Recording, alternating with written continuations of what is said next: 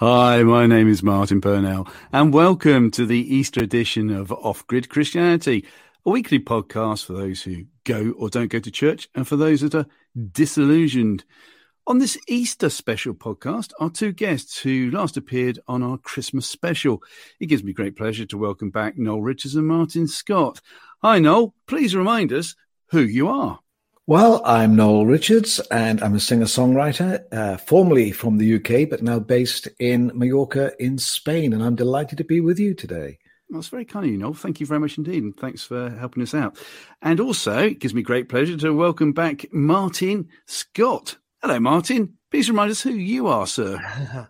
yeah, I might remind myself as well. When you get to uh, it'll be on 40, you have to do that every now and then. I'm Martin, Martin Scott. And uh, like Noel, I hail from the UK. I lived there uh, until I was in my 50s, actually, and then moved actually alongside Noel and his wife Tricia to Mallorca. But now we live on the east coast of Spain near Valencia and also commute up to Madrid. And it's great to be with you. Thank you very much indeed. Well, for those that are regular listeners, they'll know that uh, once you've appeared on uh, the show, program, podcast, whatever we should call it these days, uh, we then do an alternative quiz and uh, the Christmas edition, of course, I can't remember who won. I'm sure Martin can remind us now who won that quiz last time. I can't remember. I've had healing of the memories, actually. it's firmly fixed in my memory bank. Oh, it's firmly fixed, right? Firmly fixed. It was. Uh, well, just just remind us then, please. Who? who I, I, believe it was fairly decisive. uh, in my in my favour, I should add. Oh, right. Well, there you go then. That's well, there you go. I, I, I, just forgot that. Um, it wasn't false modesty. so, who's going to be Fizz? Who's going to be Buzz, please? I'll be Buzz. Um, are you Buzz, Martin? I'll yeah. Buzz. I'll be a Fizz then in that case. Thank you very much indeed. Right. Easy, okay. It's a Buzz is easier to say, so I can get it out quicker. Fair I enough. don't know why it's easier to say, but it is. So maybe because we're just more used to saying Buzz than I Fizz. I think that is it. Unless, of course, you play certain pub games, which you might know Fizz quite well. So here we go. Noel looking quite weird at me that way. What do you mean? Yeah. Fizz Buzz. I'll explain to you later on. It's, Thank you so much. It's over a glass of uh, ginger pop and things like that. He says, moving swiftly on. Question one then. What has the Moai tribe got to do with Easter? What has the Moai tribe got to do with Easter? They live on a buzz. Uh, Martin Scott. Could it be that they hail from the Easter Island? Isles? Would Islands? you like to explain more, please? I can explain no more. No, that was a. Well, you're right.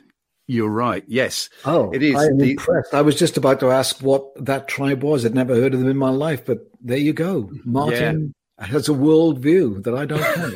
yes, yeah, the, the, word tribe was slightly surreal on, on my part, but uh, they're the monolithic figures on Rapa Nui.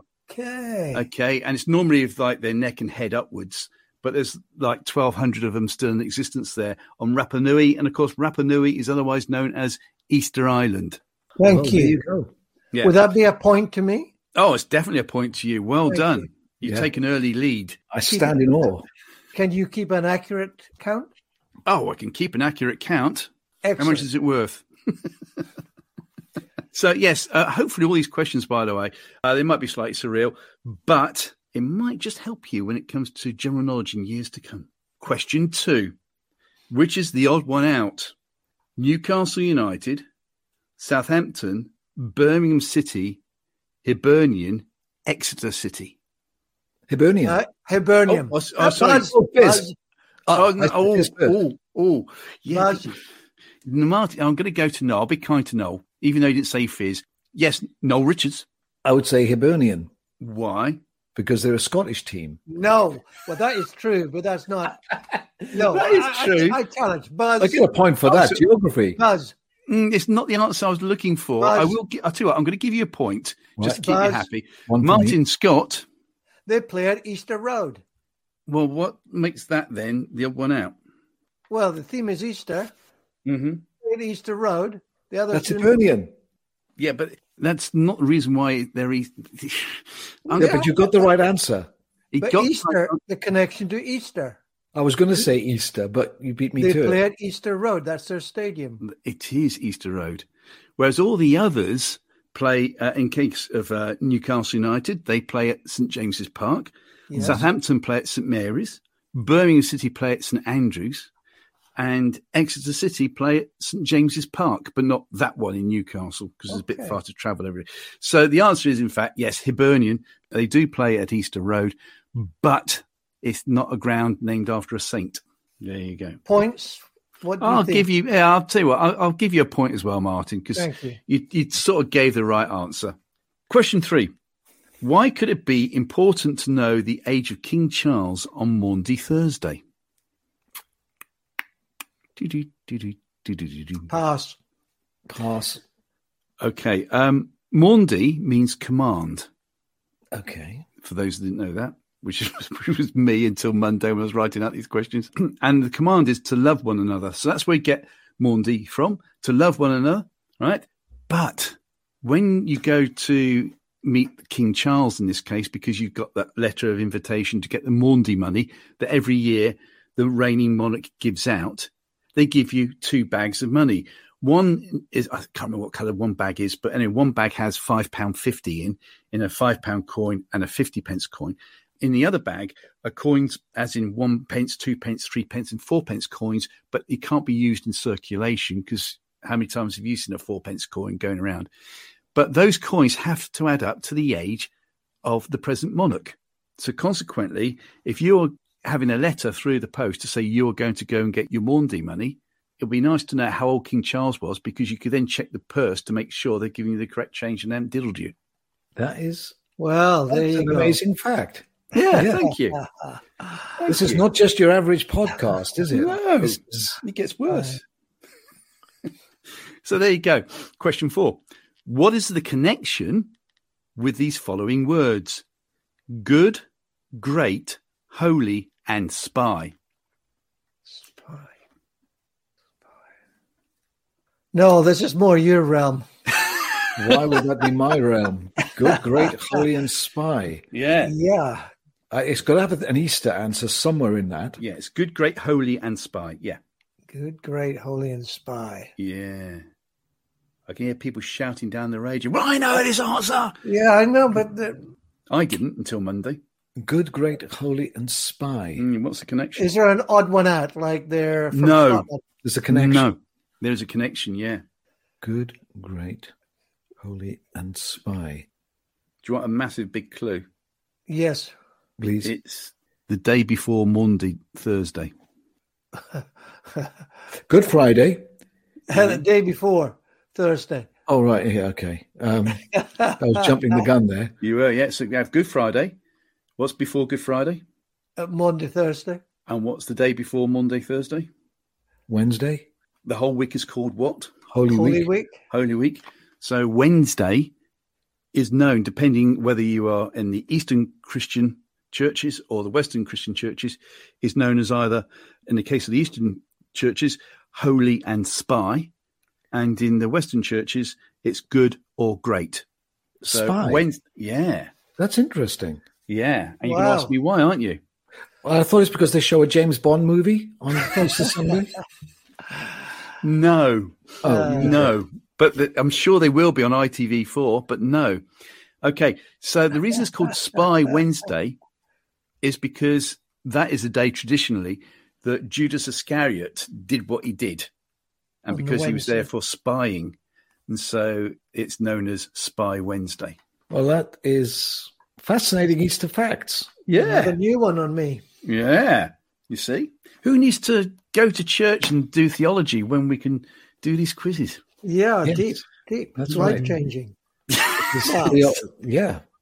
something. Can I just say the last question? Out of all the questions you've had over Christmas and uh, this this Easter podcast, I'm really proud of this question. Is this the last question coming It up? is. It is the last question. Yeah, yeah. Okay. And the scores on the doors. Well, there's obviously just one winner at the moment. Isn't there? Uh, question five. Then, in art, which bird is associated with the infant Jesus? In art, which bird is associated with the infant Jesus? Buzz, Oh, Martin Scott. I'm going to go for a dove. Okay. Which bird? Hmm. The infant Jesus. If you go to any art places, Chicken? yes, a chicken. Why? because eventually, when Jesus grew up and he was crucified, we celebrate Easter with an egg. That's great logic. That's Just- great logic. It was just just Yeah, a, a great wild logic. guess, basically. Yeah, that's great logic. I will try another one. A sparrow? You're getting closer. We could be here a long time. It begins with the letter G, if that helps. Begins with a Agreed. G. It's not agreed, no. But sparrow is close and begins with Well, same sort of size ish. It's not a goose then. It's not a goose, no. That's the only bird with a G that I know. Ooh, I can give you a clue. Yeah, we need It's, clues. it's, it's one word, two syllables, and the first syllable, going back to your James Bond spy thing, it is the third film in the James Bond saga. Goldfinger, goldfinch. Goldfinch, it Yes, is. goldfinch. A goldfinch. Oh, well said, Fizz as well. Well said, no. Yes, It is. it is. It is. no, I am impressed. Yeah, And do you want to know why? a goldfinch. Yeah. Yeah, we'd like to know why. Okay. So if you look at any artistic pictures, uh, especially from the 1400s onwards, you might see the infant Jesus holding a little, little goldfinch. Okay. And it goes back to the reason that a goldfish, its main food that it eats are thorns and thistles, Oh, wow. mainly thorns. Okay. Oh, and wow. so this is all an, anal- an allegory. And a goldfinch, what color is its face? Did I hear you say red? You're right. It is red. Red. yeah, it, Yeah. you didn't see my lips move. So it's Reddish. allegorical. Yeah, it's red. It's, it's really, really bright red. So it's allegorical for crowns and thorns that obviously Jesus had many years Yeah. later on his head, and the blood that would obviously have come from the crown of thorns run down his face. And that, you know, this is what he was going to face in later life. So that's what the goldfinch represents. I have to say this this um, Easter quiz was quite a tough one. It was.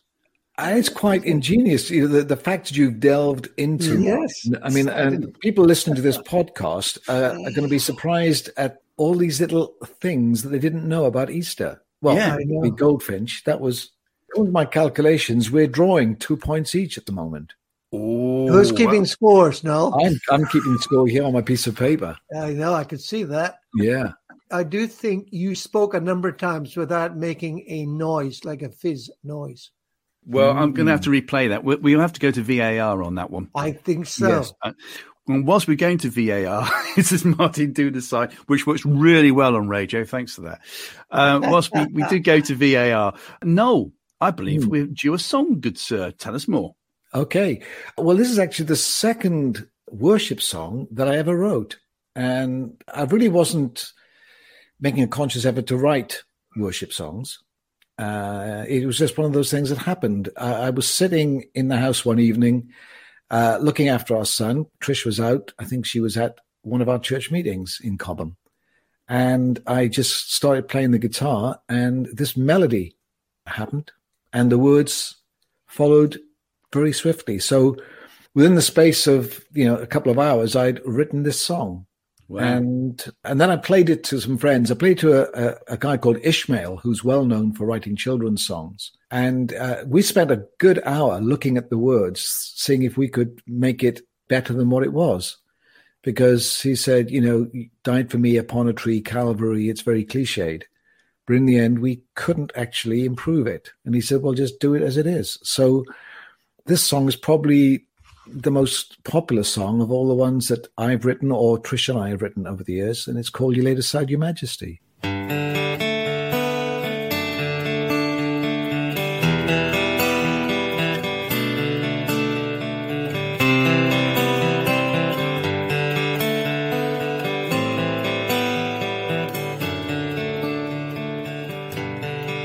You laid aside your majesty, gave up everything for me, suffered at the hands of those you had created.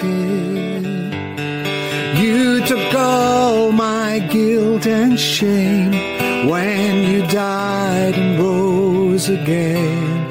Now today you reign in heaven and earth exalted.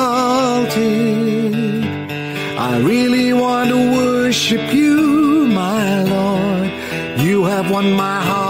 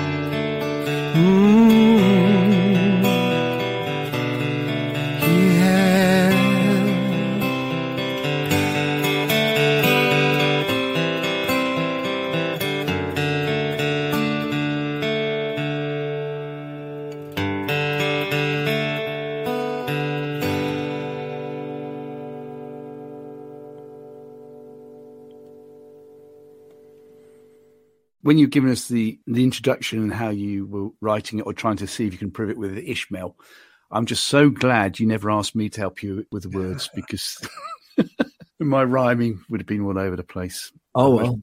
I much probably would have suggested cup of tea or something like that that rhymes with me and free. There you go.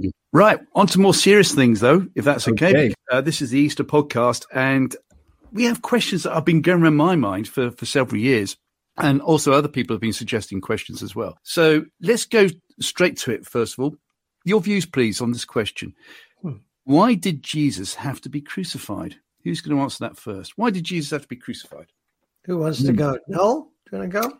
I would like Martin to go first because um, Yeah. Why does he have to be crucified? I mean, from a, a Roman government point of view, crucifixion was for certain types of criminals. And the fact he was crucified by himself, they viewed him as a rebel, as a resistor. They did not view him as a violent resistor, otherwise, they would have crucified all his followers as well, which is what they did. But so they crucified him alongside two other thieves. Uh, so as a Roman punishment for them, it fitted the crime. And in that level, I think that is for me one aspect historically. He's crucified by the Romans because I think he is resisting that type of autocratic government, call it imperial rule, Why is he crucified? The Jews hand him over to the Romans. Uh, they want him dead. They give it to the Romans to do to keep their hands clean. So they punish him because he's a blasphemer. And obviously, they have their scriptures on their side. Anybody hangs on a tree is cursed of God. Therefore, that will put an end to this movement very rapidly because he is not the Messiah. Uh, he is a blasphemer. Uh, and that's clear for everybody. And I think if you jump forward, that's what Paul had to deal with on the road to Damascus. He's persecuting Jewish Christians, not Gentiles, Jewish ones who are claiming that a crucified one is the Messiah. Therefore, they're only going to bring the wrath of God down on the nation. So he'd better eradicate them. Mm-hmm. Can I, can um, I step in there, Martin? Yeah, Because um, you know something that sort of went through my mind just looking at the purely you know human reasons why Jesus was crucified. Was it true at that time that you know you had the religious leaders of the day in bed with the governing parties of the day, being the Romans? Oh, very much so. I mean, so, see, yeah. So basically, they they understood that if they could keep sweet with the Romans, absolutely, then life would be very easy for their religious way of life. Yeah, yeah. Because no, I mean, the, the, the high priestly family are one of the richest families in Jerusalem. Yeah, and the high priest says, "Better that one die." than they, they take away this place, i.e., the temple, from us. Better that one die than they destroy the nation. So they sacrificed Jesus for the nation. Hmm. Now, John ironically says, of course, the truth is he's prophesying. That's exactly what is happening. So, yeah, there's a political thing going on. The book of Acts is very clear. Over and over again, it says, You crucified him. You crucified him. You crucified him. It never says God crucified him. Right. Do I believe he needed to die? Yes. But the death is at the hands of human people that God uses. But God does not punish Jesus as I grew up being mm. told. I don't yes. believe so anyway. That's right. And the more I've thought about it over the years, I can't get my head around a God who would actually punish his son or a God who is angry with his creation for actually the creation is actually doing what he said they could do. So basically, when God created us, he gave us free will. Oh, so sure. strange that a God who gives us free will then punishes us for exercising that free will. Yeah. Uh, it's it's like a double think. Yeah. And I think that whole punishment theme you know takes root very strongly in the days of the Reformation. Mm. They move every analogy into the law court. So you're before the judge. Oh, for what you have done, you're going to be punished. And one steps in to say, hey, I'll pay the punishment. And that's where it grows. And, and obviously, Martin Luther had a real guilt problem. And I'm not minimizing that. But if you grow up in a religious society that says God is against you, mm. guess what you need deliverance from? Yes. Guilt. So there's a cultural element. It always has been there. And I heard somebody once say that, you know, Jesus didn't die to save us from our sins. He actually died to defeat the power of Satan and uh, overthrow the power of evil. Uh, any thoughts on that, Martin? No, that's where I, I, would be. That I think, I mean, the cross. What takes place there? Do we will we ever really know fully? But I think the idea that um, God is against us and Jesus turns his face toward us, I cannot find in scripture. Mm. I mean, even when it says, you know, God turned his face from Jesus on the cross, I don't find that in scripture. I know he quotes Psalm 22, My God, my God, why have you forsaken me? But keep reading Psalm 22. And he will eventually say, Tell them he did not forsake me. He did mm. not turn his face from me. Yeah. And I think, like anybody who is suffering, you often start where Jesus did find some scriptures or something that expresses your heart. And that is undoubtedly what he is feeling. But he understands, as Paul would put into words, God, i.e., the Father, was in Christ, hmm. reconciling mm. the world to himself, not was apart from Christ. Now, hang on there, Muskie. Hang on. Okay.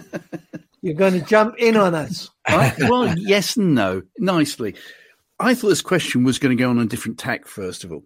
Uh, why did Jesus have to be crucified? Because I thought we were going to talk about well all the prophecies and the reasons why in the Old Testament.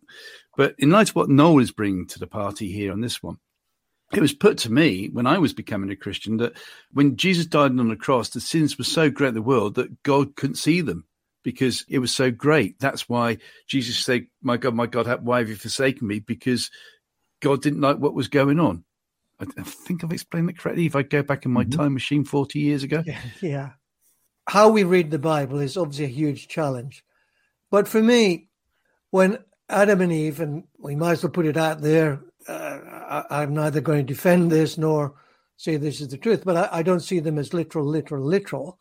But clearly the story is full of truth.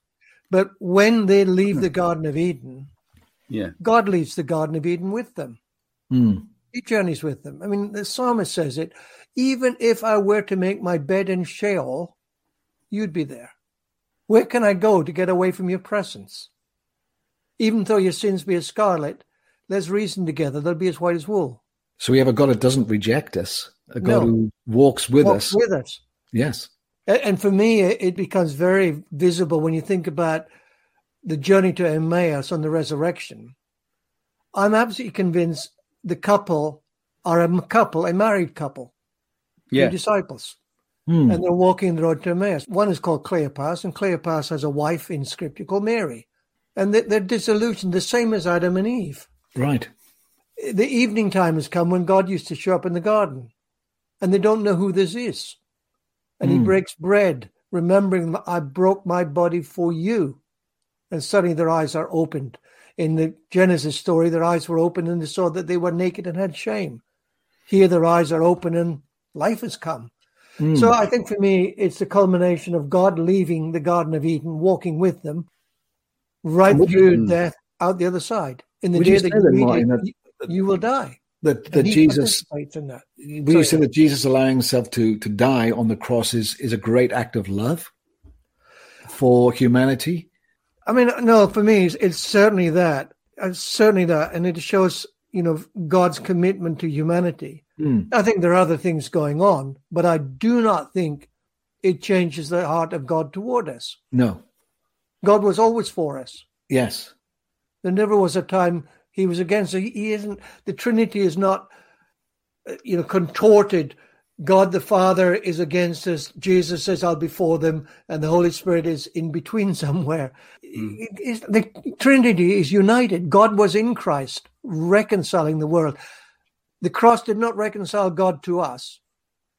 There's no reconciliation needed. Mm. He hasn't fallen out with us. We fell out with him. Yeah, exactly. Yeah. So he yeah. reconciled the world to himself. Yes. Going back to a little thing you said earlier on, Martin, uh, about the, the, two disciples walking along uh, the Emmaus Road. For those who go, oh, how does he come up with that? There was a fantastic documentary on Channel 4. I've talked about this before on the podcasts.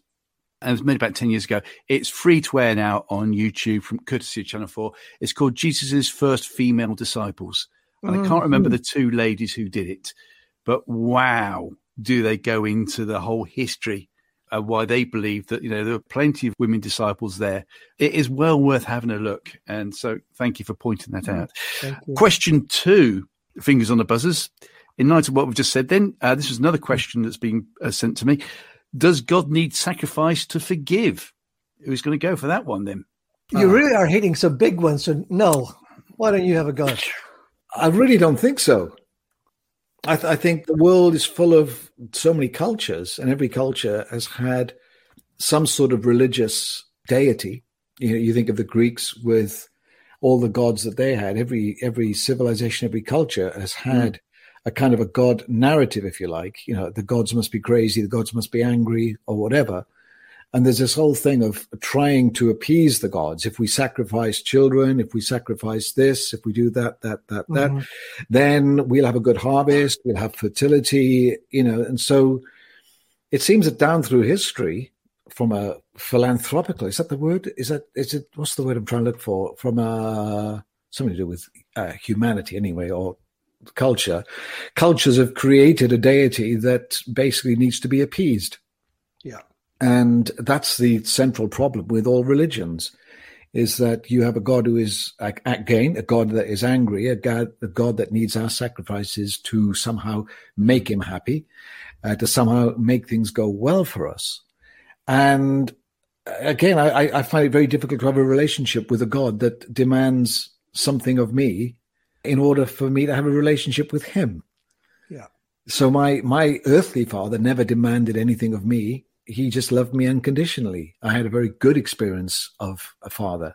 Uh, I know sadly that isn't the case with so many people, yeah. but to me, you know, the, the, love I received and the relationship I had, to me, is a great picture of who God is like. I, when I think of God as Father, He's one who loves me. He's not demanding anything of me. I think, you know, religion always makes you feel guilty, and religion always wants you to have to do something to please God. And the great thing is we don't. So today I don't have to do anything to please God. Jesus said something very simple. He said, Love God with all your heart and love your neighbor as yourself. Yeah. And Christianity can be boiled down to that that, that simple essence. I, I, don't know if I'm yeah, way no, off key there or well, Which no, goes back I, to Maundy Thursday, of course, uh, on one of the hmm. previous questions and the answers. What does Maundy mean? There you go. if you remember the answer. It's it means it's command. Good, yeah, it's a good, yeah. good quiz. To love one another. I mean, Scripture itself says, uh, "Sacrifice and offering you do not desire." He, the Hebrew writer quoting the Old Testament, and I think even when we look at sacrifices, we have to really nuance it a lot. Mary, the mother of Jesus, post the birth of Jesus, has to make an offering in the temple. Hmm. The offering is quotes a sin offering. I think it's a very bad translation. Right. But that is what it's termed. That's the, that's the, that's the offering she's making with the Old Testament. Is she in sin for having submitted to God? Be it unto me according to your word, she said, for giving birth to the incarnate God. So we have to understand sacrifice as part of their culture. In fact, the Old Testament, you could argue very strongly, and probably would be my position. It says when you make a sacrifice, do this, do that, do the other, and don't do certain things. In other words, it's assumed this is all part of your culture, and there is to me like a correction to it. Mm. And then to me, there are two types of sacrifice. You know, uh, I, I sacrifice somebody else for my own good, or I sacrifice myself for their good. Mm. Now, God is not demanding sacrifice. He is sacrificing himself, his own reputation, everything about him for our sake. You know, it's like the um the two women and went before Solomon. The child had died at night, one child. They come before Solomon. Now, the one who who is not the true mother, when Solomon says split the baby in two, very happy. Yes, of course. The true mother sacrifices her own position, no, let her have it for the sake of the child.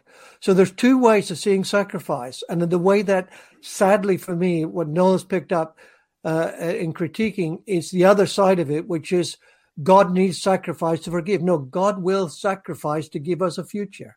Mm. That is sacrifice. So sacrifice and offering in the sense of something to appease you, you've never desired.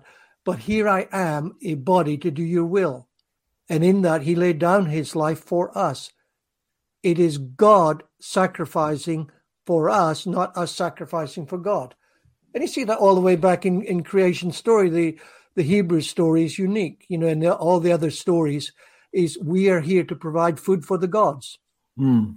The creation story is, look, I'll make you trees, I'll make you this, Get, eat eat of the land, and later on eat of the animals. God gives us food. Mm. So I think everything about the God of Scripture is the opposite way around to the deities of the nations. Yeah, absolutely. Wow. Thank you. I can't remember it was on a previous podcast, but they said that most theologians aren't Christians. So it's really nice to have Martin here, who isn't one of the most. exactly. Take that as a compliment. I think it's a compliment, Martin. Before we come to the next track, here's a, a third question. Okay, this is my question. How close is a doner kebab to the Last Supper, minus chili sauce and tomatoes? And I Well- do have an answer for this because I did go a bit mad over the weekend and start to It do my own research. So, I'm, I'm going to get Fizz- a point. I'm going to get a Noel point. Richards, go for it. Doner kebab. Well, a doner kebab is made from lamb, right? It is. when we speak of Jesus being the Lamb of God, uh, I think there's the connection there. So, so I'm linking the Last Supper. So maybe they had lamb with a good glass of wine. Mhm. Four glasses. So, yeah, and it was Or- good wine. How do we know four glasses? Uh, the Passover feast. Four glasses. See, Okay. this is what you get from a, a Bible college uh, degree. yeah, you know, there's four glasses of wine. Were they full glasses? Do you think, Martin? I, How big was the I, I'm ignorant of such things, but let's assume they were. Yeah. Yeah. Anyway, that's my take on it. Maybe that's the only connection that you're looking for, Martin, is lamb, doner kebab. But maybe I'm totally barking up the wrong tree. here. we'll Uh, find out. Martin Scott. oh, I don't know if you'll find out from me. Uh, lamb, obviously, because it's the Passover lamb. Yeah, yeah. Uh, so that is what they uh, they ate for sure. And I do believe uh, I've never really studied the Passover. I do believe there were four glasses of wine. The last one which they didn't drink because next year Jerusalem. It was Right. always their hope. In Luke's Gospel, you actually find there are two glasses mentioned in the Last Supper, if you read it quite carefully. The others just have the bread and the wine, but they, they were taken at different times through the meal. The meal was obviously highly symbolic, and uh, Jesus injected it with huge new significance. Mm. So who's going to ask me what I think then? Yeah, I will ask you, Buzz. Uh, Martin yeah. Scott. I get it. What's your opinion about the Last Supper, doner kebabs, da di da di da? Well, I'm glad you asked. And I'll have to be sounding like a respected theologian here. That'd be interesting, wouldn't it? So, anyway, it was part of the Passover seder meal. Seder is spelled S E D E R. I did not research that, what a seder meal is. But what I can tell you is that, yes, it is lamb. And for those that like doner kebabs, yes, I'm aware that actually you, you take the lamb and then you mince it and then you put your spices in and then you condense it before you're putting it on the spit. That's why it's a lot easier to cook. And because the fat is in the mince, that's why it's a lot easier to cook. No, it's not a doner kebab at all. Neither is it. Can it be? Because tomatoes and chilies didn't come to Europe and the Middle East until after Columbus had gone over to do his thing in the Americas. So consequently, piece of useless information. But you've ever watched Carry On Cleopatra, where Kenneth Williams says, "Infamy, infamy, they've all got it, infamy." That classic line, and then You've had a misspent youth, you have. Where you can remember things like that. Infamy, infamy. do you remember that line? Oh, it's brilliant. No, no. No. Oh. So anyway, someone throws a tomato at him and he, he gives a funny look on his face, you know, as only Kenneth Williams would do. Obviously, couldn't have existed. Tomatoes, they didn't know what a tomato was until about 1400, 1500s because it hadn't come across from America. So there you go. So that knocks that out. But here now it gets interesting. And this is where I sound like a, a theologian. Lamb on Passover can't be boiled. It has to be roasted over fire. This is based on Exodus chapter 12 and it has to be served with unleavened bread and bitter herbs. More about that in a minute. Now, it can't be boiled in water. And that's why certain sects of Jews used pomegranate wood, uh, which is very dry wood with no moisture content inside the wood, so that other wood, if it was burnt, would release off steam. And of course, steam, some people think, oh, well, you're steaming the lamb, therefore we can't eat it because it's got to be roasted. So certain Jews said that that was steaming, therefore you can't eat it because it's boiling. So that's why they use pomegranate wood in certain circumstances. Matzo is the brittle flatbread and it's dry and crisp. And you, you need to drink water with it, really, because it, do you remember those games where you tried to eat a Yeah. cracker and whistle? many, yeah.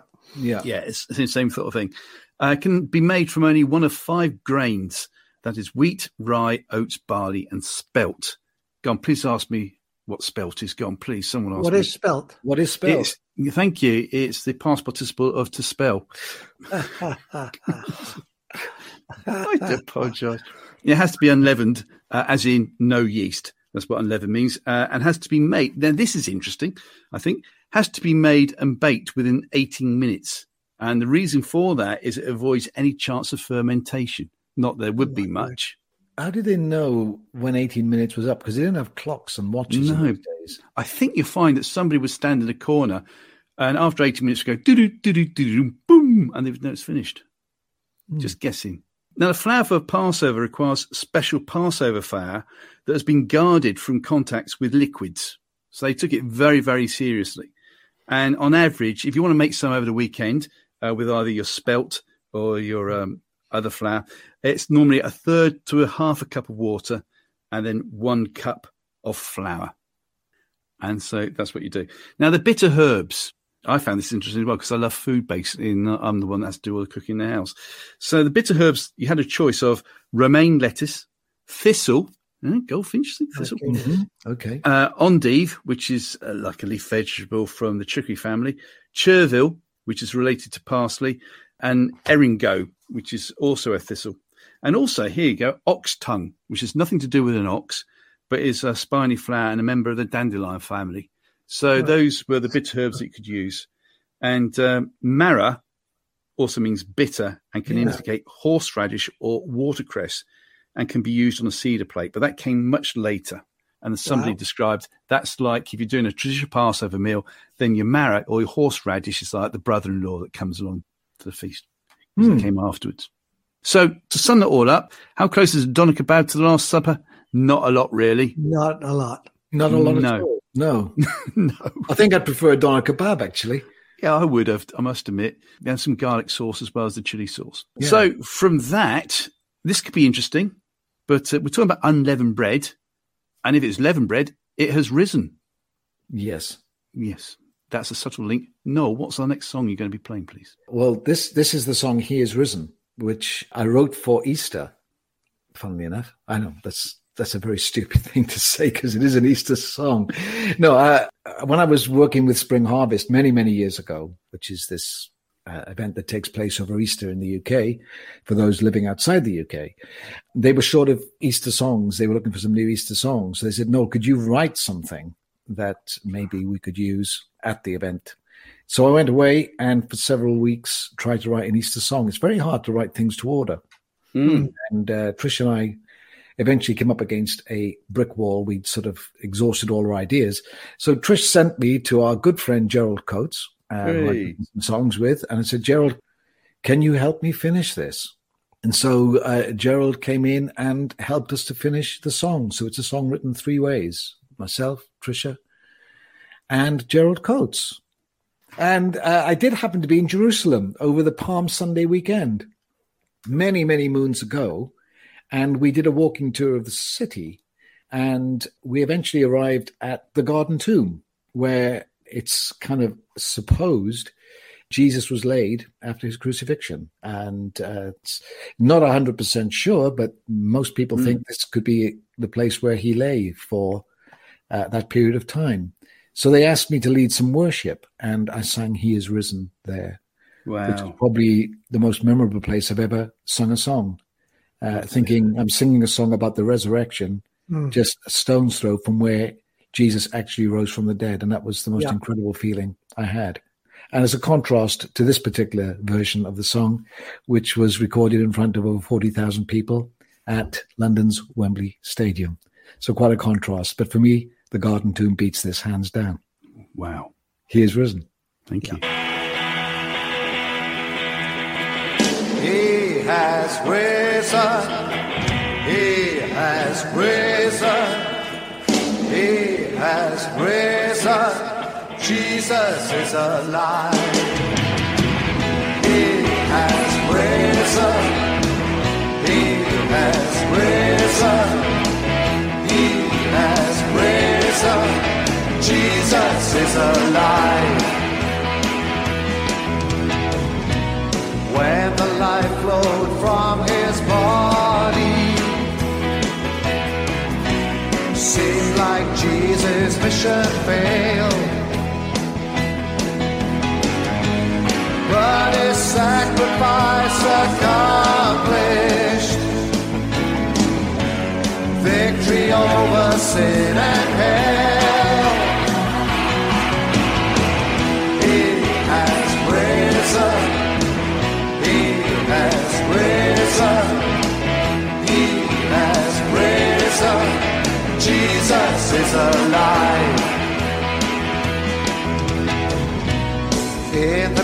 God did not leave him for his body to decay. Raised to life, the great awakening. Satan's power he overcame.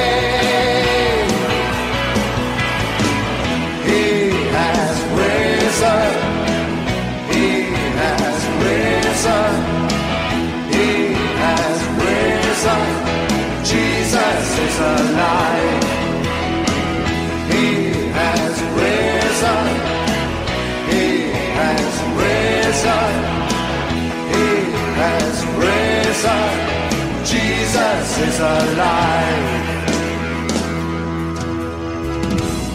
When the Lord rides out of heaven, mighty angels at his side. They will sound the final trumpet. From the grave we shall arise.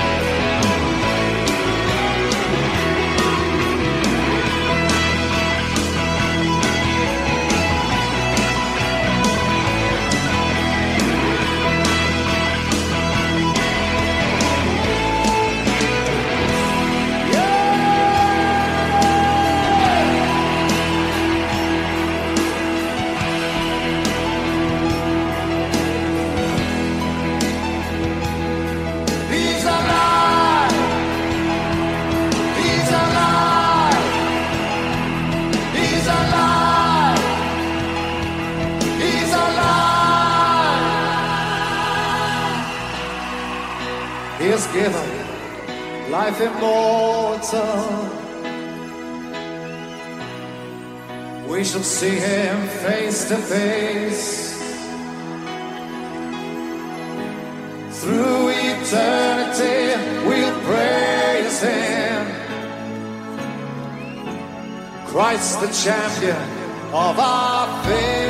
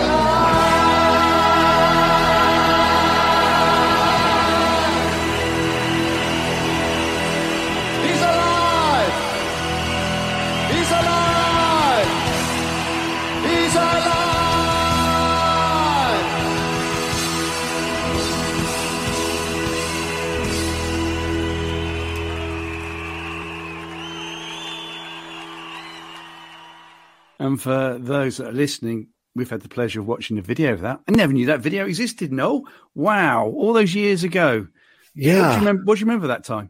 What, there on the day? Yeah. Just absolutely amazing to see so many people turned out. I mean, it was just one of those amazing things that happened without social media, without the internet. Mm. Yeah. People, you know, writing in for tickets, and with an 0800 number as it was in the UK at that time, you know, like one person manning the phone. Wow. And we managed to get all those people there. Just, Wow. just absolutely incredible. Yeah. Watching the video there, it was quite interesting that you saw people raising their hands up in the air and there was no mobile phone. No, it's like, oh, that's why you're raising your, hair, your hands, not to record anything. I was at a concert the other week, and I mean, there was one point of this concert where all you saw was phones up in the air. Yeah. People filming it. You're thinking, why don't you just enjoy the concert? It was like several thousand all had their hands, the cameras up, filming a moment. Yeah, it's like it's it's it's strange. It is. But it's great. It's great when they turn around the other way and you have those lighter moments Yes. without the Yeah, lighter. oh, the olden days. yeah, yeah, yeah, Zippo lighter going left and right. yeah. Now they just hold up their phones and it's just Yeah, absolutely spectacular. Yeah. Yeah, yeah. Thank you for that. Well, let's go into the next question, and if that's all right. We're talking about Easter. Why don't we call it Good Sunday? We call it Good Friday, but why not Good Sunday? Who's going to go for that one? Well, I haven't a clue why we didn't call it Good Sunday. Is there a reason why it's not called Good Sunday? I don't know. I was hoping. Why is it called Good I- I- Friday? Why on earth is it called Good Friday? well, I thought it was to do with the fact that it was good because he died for us on the cross, so therefore it's good.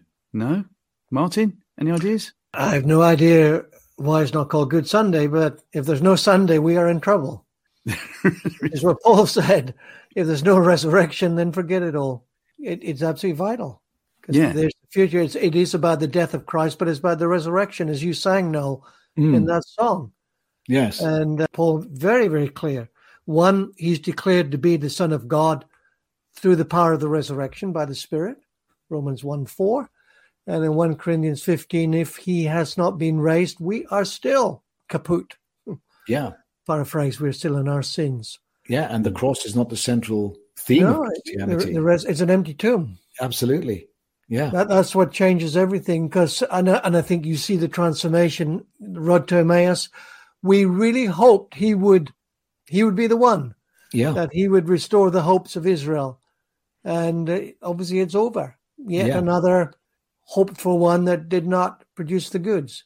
And, you know, in full circle, Romans 1 Caesar is declared son of God when the old Caesar dies. The next one is the son of the divine Caesar. But uh, Paul, writing to Romans, says, no, no. Jesus is declared to be the son of God by his resurrection.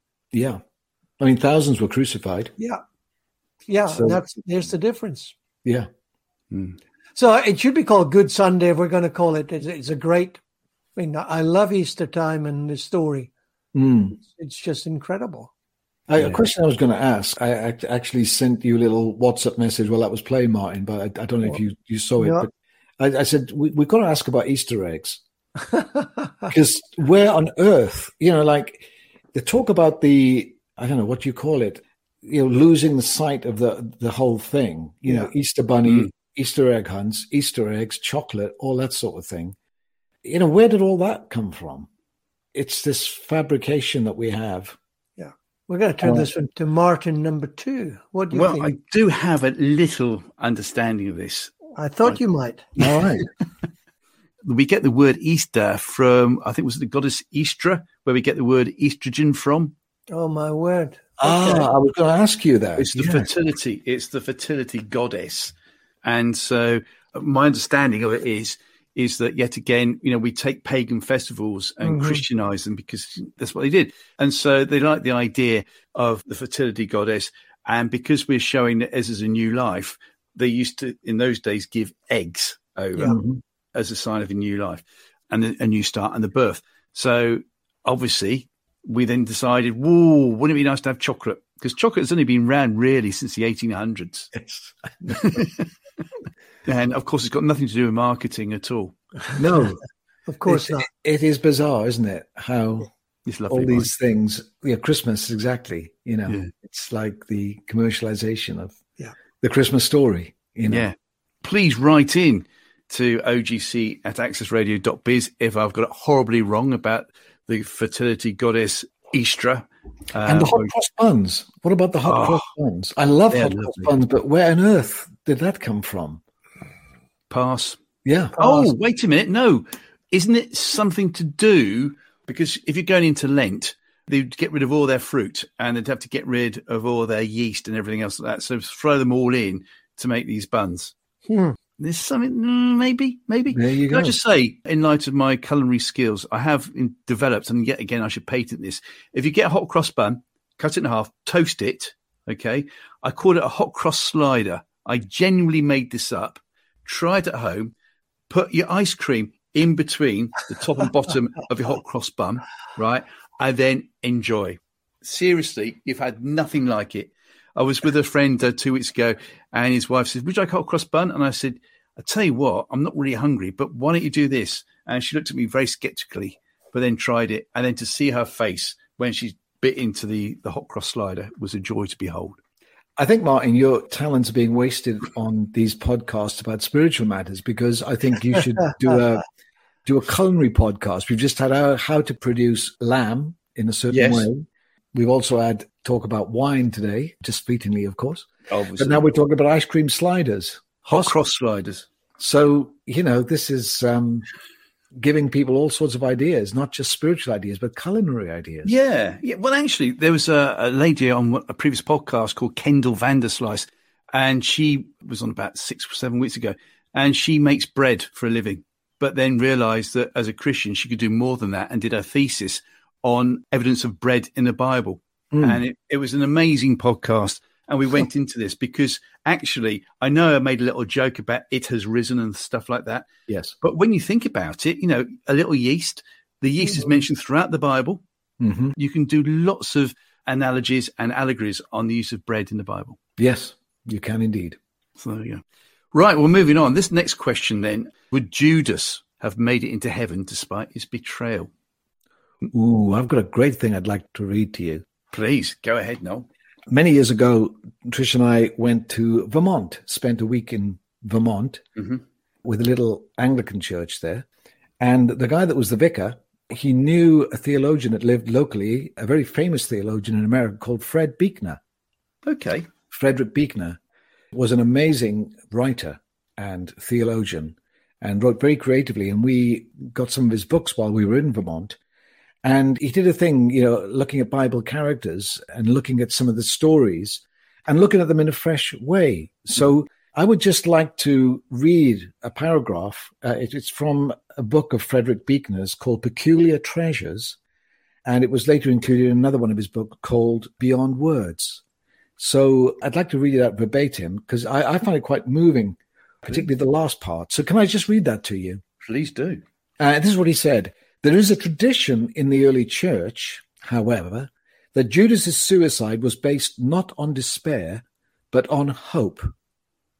If God was just, then he knew there was no question where he would be heading as soon as he'd breathed his last. Furthermore, if God was also merciful, he knew there was no question either that in a last ditch effort to save the souls of the damned as God's Son, Jesus would be down there too, in hell. Thus, the way Judas figured it, hell might be the last chance he'd have of making it to heaven. So, to get there as soon as possible, he tied the rope around his neck and kicked away the stool. Who knows? In any hmm. case, it's a scene to conjure with. Yeah. Once again, they met in the shadows. The two old friends. Both of them a little worse for wear after all that had happened, only this time it was Jesus who was the one to give the kiss. And this time it wasn't the kiss of death that was given. And I find that particularly moving Yeah. that we see this image of Judas betraying Jesus with a kiss. But maybe when they met up in the hereafter or wherever, it was Jesus who kissed him and wow. the kiss Well, of let's, love. let's, ask our resident theologian. I just find it particularly That's interesting brilliant. to look at it that way. yeah. Yeah. Brilliant. I, mean, I, I have no doubt. I mean, I wrote a chapter in a book, and my last words on Judas, and my last words were, "I look forward to meeting you. I have learned a lot from you already." Hmm. So I've I have zero doubt. I, I'm not sure. I think there was despair, so I'm not sure I quite go where that author has gone. That took him to suicide. Hmm. But what is amazing is his last act demonstrated how delivered he was. He threw the money back in the temple Yeah. and he betrayed Jesus for 30 pieces of silver because he always had a problem with money. Yeah. Yes. Jesus did not have a problem that he had a problem with money. hmm Jesus had a problem that he couldn't be honest Yes. because he just gave him the money back. Why don't you be the treasurer? Because Jesus will always vote people over money. The world votes money over people. Hmm You- You're not worth the job. We will sack you. We- We got to make a profit. Jesus made a loss. He decided he, he would make a loss from the beginning and give the money to Judas. But Judas threw his money back. He is despairing, but he didn't stay around long enough to know that the one that you betrayed accepted the betrayal so that you could be free. Yeah. But he lived in the good of it, I believe. So Yeah. I have zero doubt that we will meet Judas in the age to come. There you go. Wow, good talking point. Thank you very much indeed. One final question before we go to the, the next track, uh, of which I'm going to be smiling about because uh, what happened off air with Noel and me on this one, because he lives is the track you've chosen, I believe. Here's the last question: Was it really three days from crucifixion to resurrection? This was asked to me to ask to you guys as well. So, was it really three days from crucifixion to resurrection? There are loads of things very difficult to tie up. But there are theologians who believe he he was crucified on Wednesday. I can't remember her name, but a very famous French theologian had a whole thesis on it.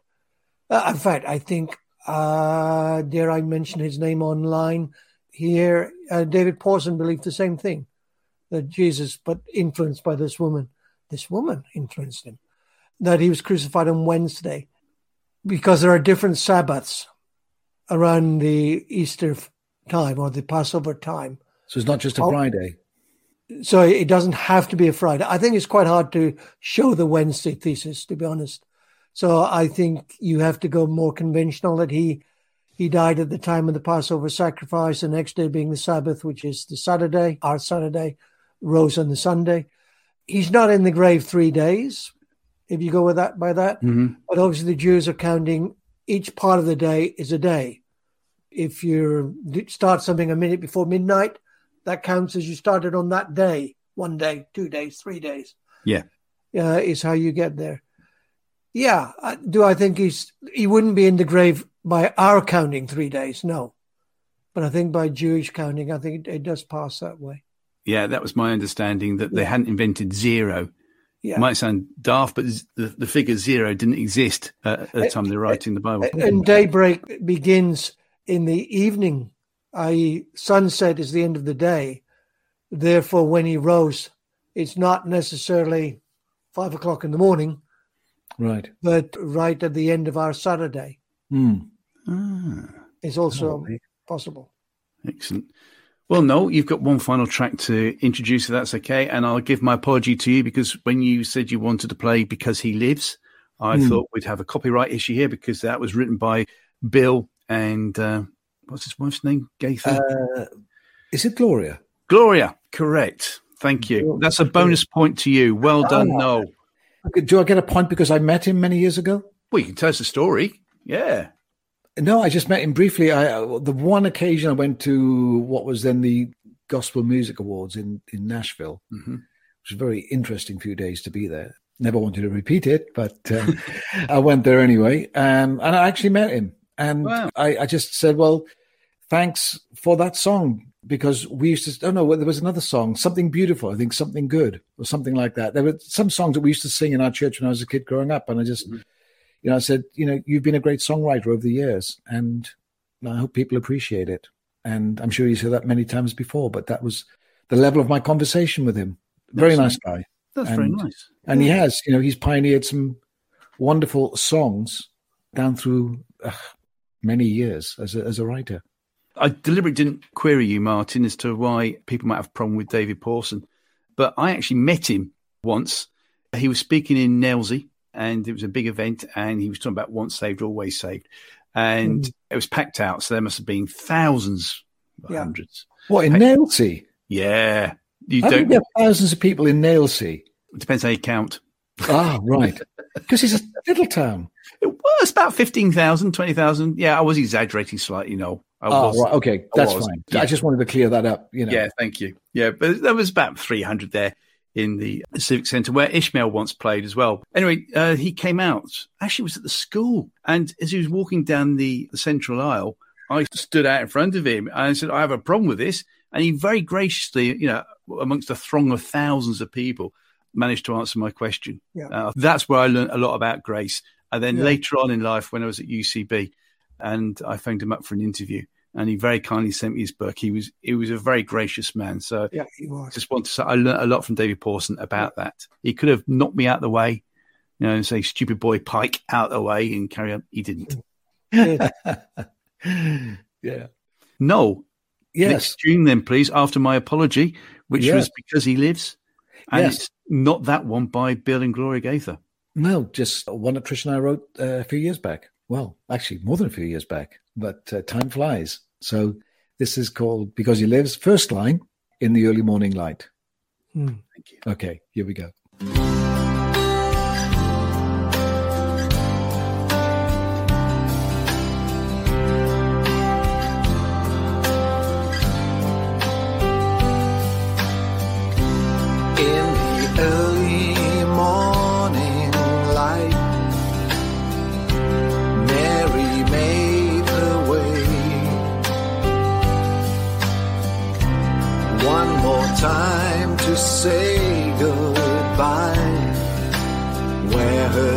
Master lay. Tears of sorrow turn to joy. Hear the angels say, You won't find the Savior here. Christ is risen today.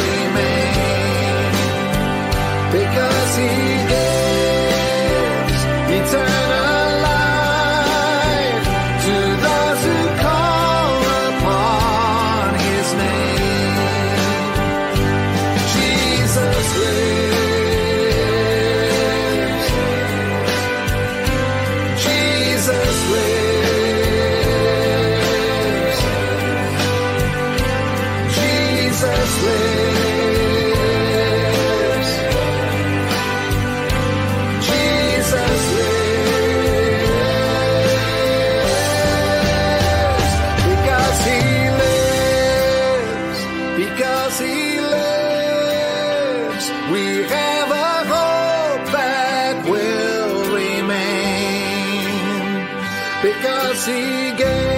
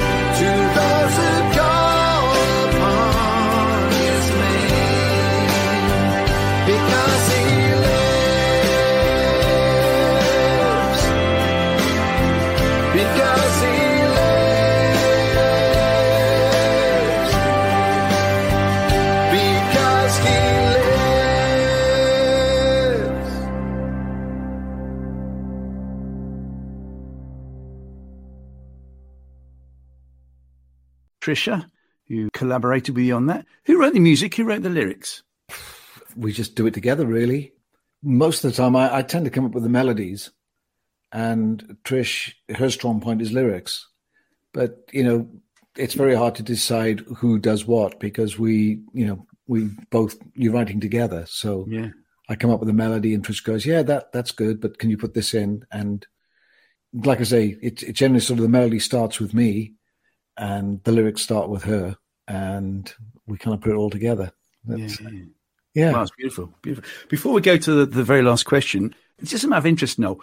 Uh, when you go incognito, let's say, to a, a church, just purely as to, to worship, this goes back obviously several years, and you walk in incognito, and all of a sudden they they sing one of your choruses or your your songs.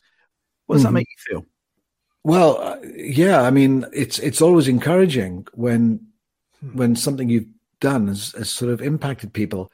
Um, the most shocking revelation for me was finding people were singing it, because there was a time when I wasn't really ma- majoring on worship songs; I was writing more story songs and stories about faith, songs about faith rather. And I remember that just after Trish and I had written "All Heaven Declares."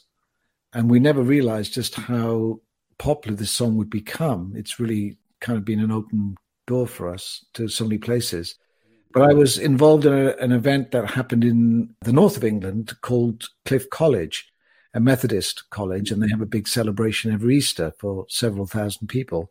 And I remember I, I'd gone along there, I'd been invited to sing a few songs, uh, not leading worship or anything like that, but just, and I remember being in the chapel because they, they tend to do things open air in the grounds because they had such a large number of people there. So I was just waiting to go and, and do my thing. And I was in the chapel and they started singing All Heaven Declares. And I remember looking out of the window of this chapel, looking down on the crowd, you know, several thousand so- uh, strong singing All Heaven Declares. And I thought, well, that's weird.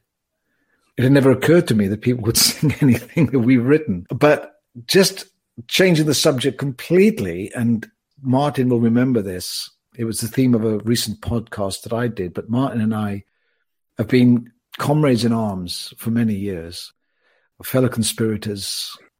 We've got up to all sorts of things together over the years. We've had a lot of fun, you see. And many years ago, when we were much younger and we were only given lowly tasks in our church, which was welcoming people to events, we were ushers or stewards at an event at Westminster Central Hall. It was packed out. There were probably over 2,000, 2,500 people Mm. there. Martin and I were on the door welcoming people. And do you remember, Martin? This Oh, lady, do. I, think, I think I know where you're going. Keep she going. was dressed in white She was. and she came up and I being fulfilling my usherly duties very responsibly, I said, would you like a song sheet? I, I think we used song sheets in those days, Martin. I think. yeah, I think it was song sheets. Yeah. I don't think we were using the overhead projector or anything like no, that. It was song sheets. Would you like? Would you like a song sheet? And she said, I, "I won't need one of those." And I said, "I think you will because they're all very new songs.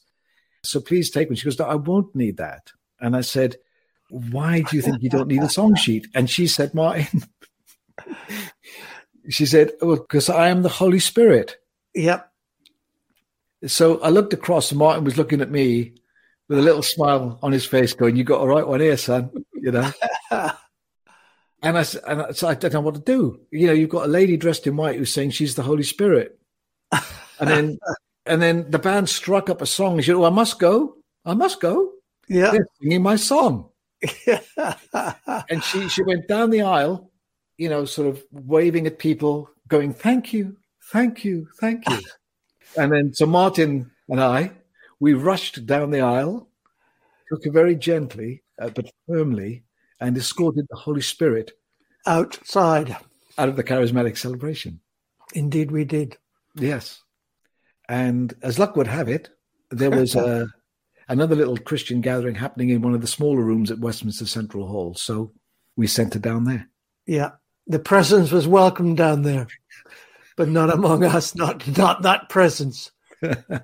Oh, So, yeah, unusual behavior. yes, absolutely. Mentioning Westminster Central Hall, can I tell you one of my embarrassing moments? Come It, on. it involves Westminster Central Hall.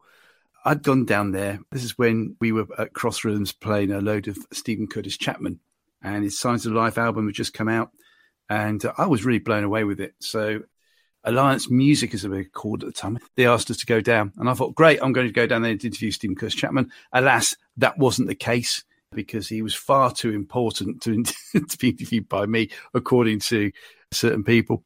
And not that I'm bitter about it at all. But anyway, you can imagine that at Westminster Central, there was a massive big table. He was sitting right in the centre, and there must be about 30 or 40 people there all wanting to hear him say anything. And of course, he wasn't, but he was willing to do voiceovers for the radio station, of which there were only like two or three.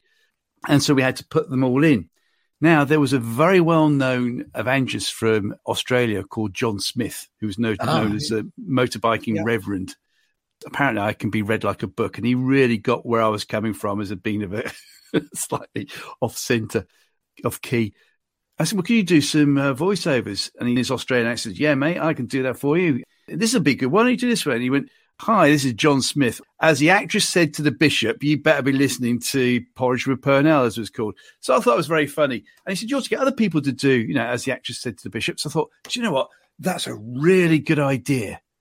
So I wrote down on the sheet of paper to be handed in to Steven Curtis Chapman.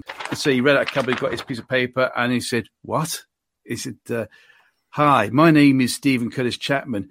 As the actress said to the bishop, and I just wanted the floor to open up. It wasn't the, the right thing to do, really. Ouch. No, yeah. they don't. They don't get that over there, do they? You see? Mm, no, no humor. No, no different kind of humor. they don't have the actress bishop jokes, do they? Or is it the bishop the actress? I don't know. I think I just said to the bishop, yeah, isn't it? Yeah, actress to the bishop. Yeah. yeah, yeah, yeah.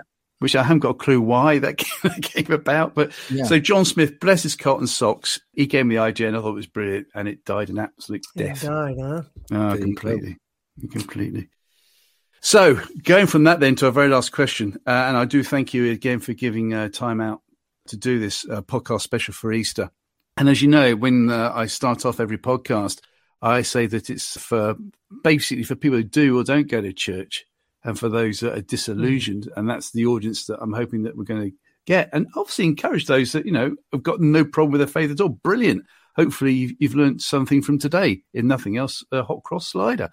But what do you think the Easter message says to those people, Martin and Noel, for those who go or don't go to church and for those that are disillusioned this Easter? I think it says a heck of a lot. I think it uh, says hope. It says freedom. Uh, he's not in the grave. you can describe it so many ways. It was the biggest statement of freedom the earth has ever heard. You know, Rome put him in the grave. The Jews said, We want you in there. They put a bunch of guards around it, and he bursts out life. You won't find him among the dead. So look for life. I think that's what the resurrection says. Look for life. What brings you life?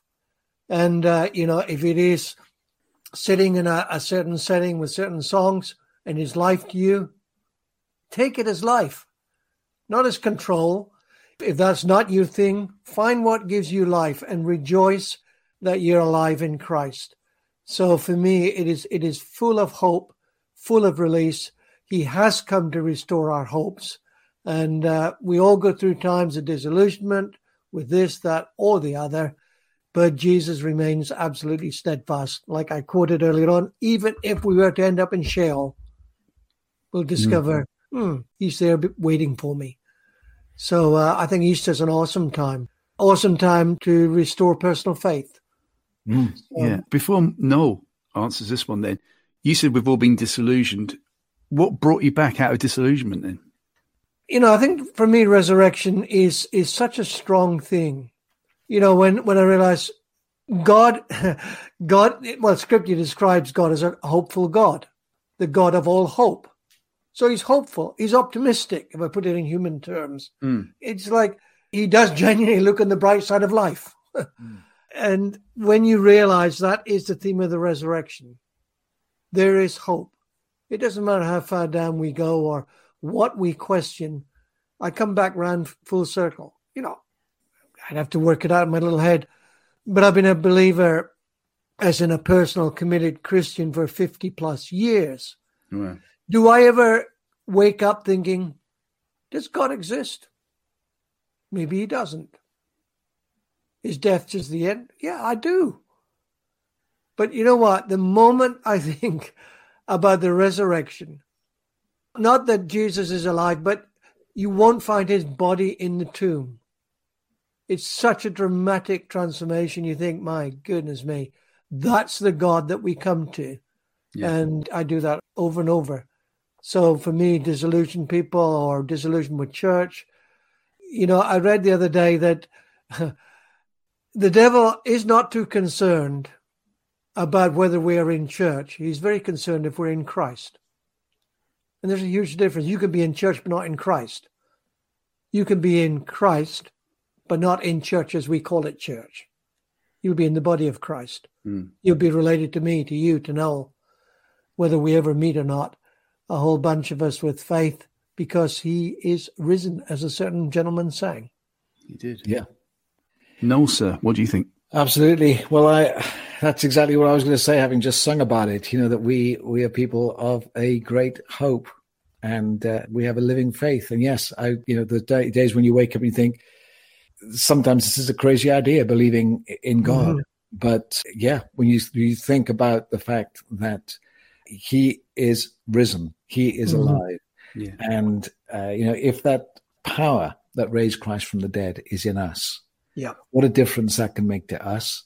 What a difference it can make to those around us. So that's fantastic, and and look for Jesus at work in the everyday because this is where He is. You know, He is he's not trapped inside a building. You know, as a friend of mine once said, going past a huge church, that's God's cage.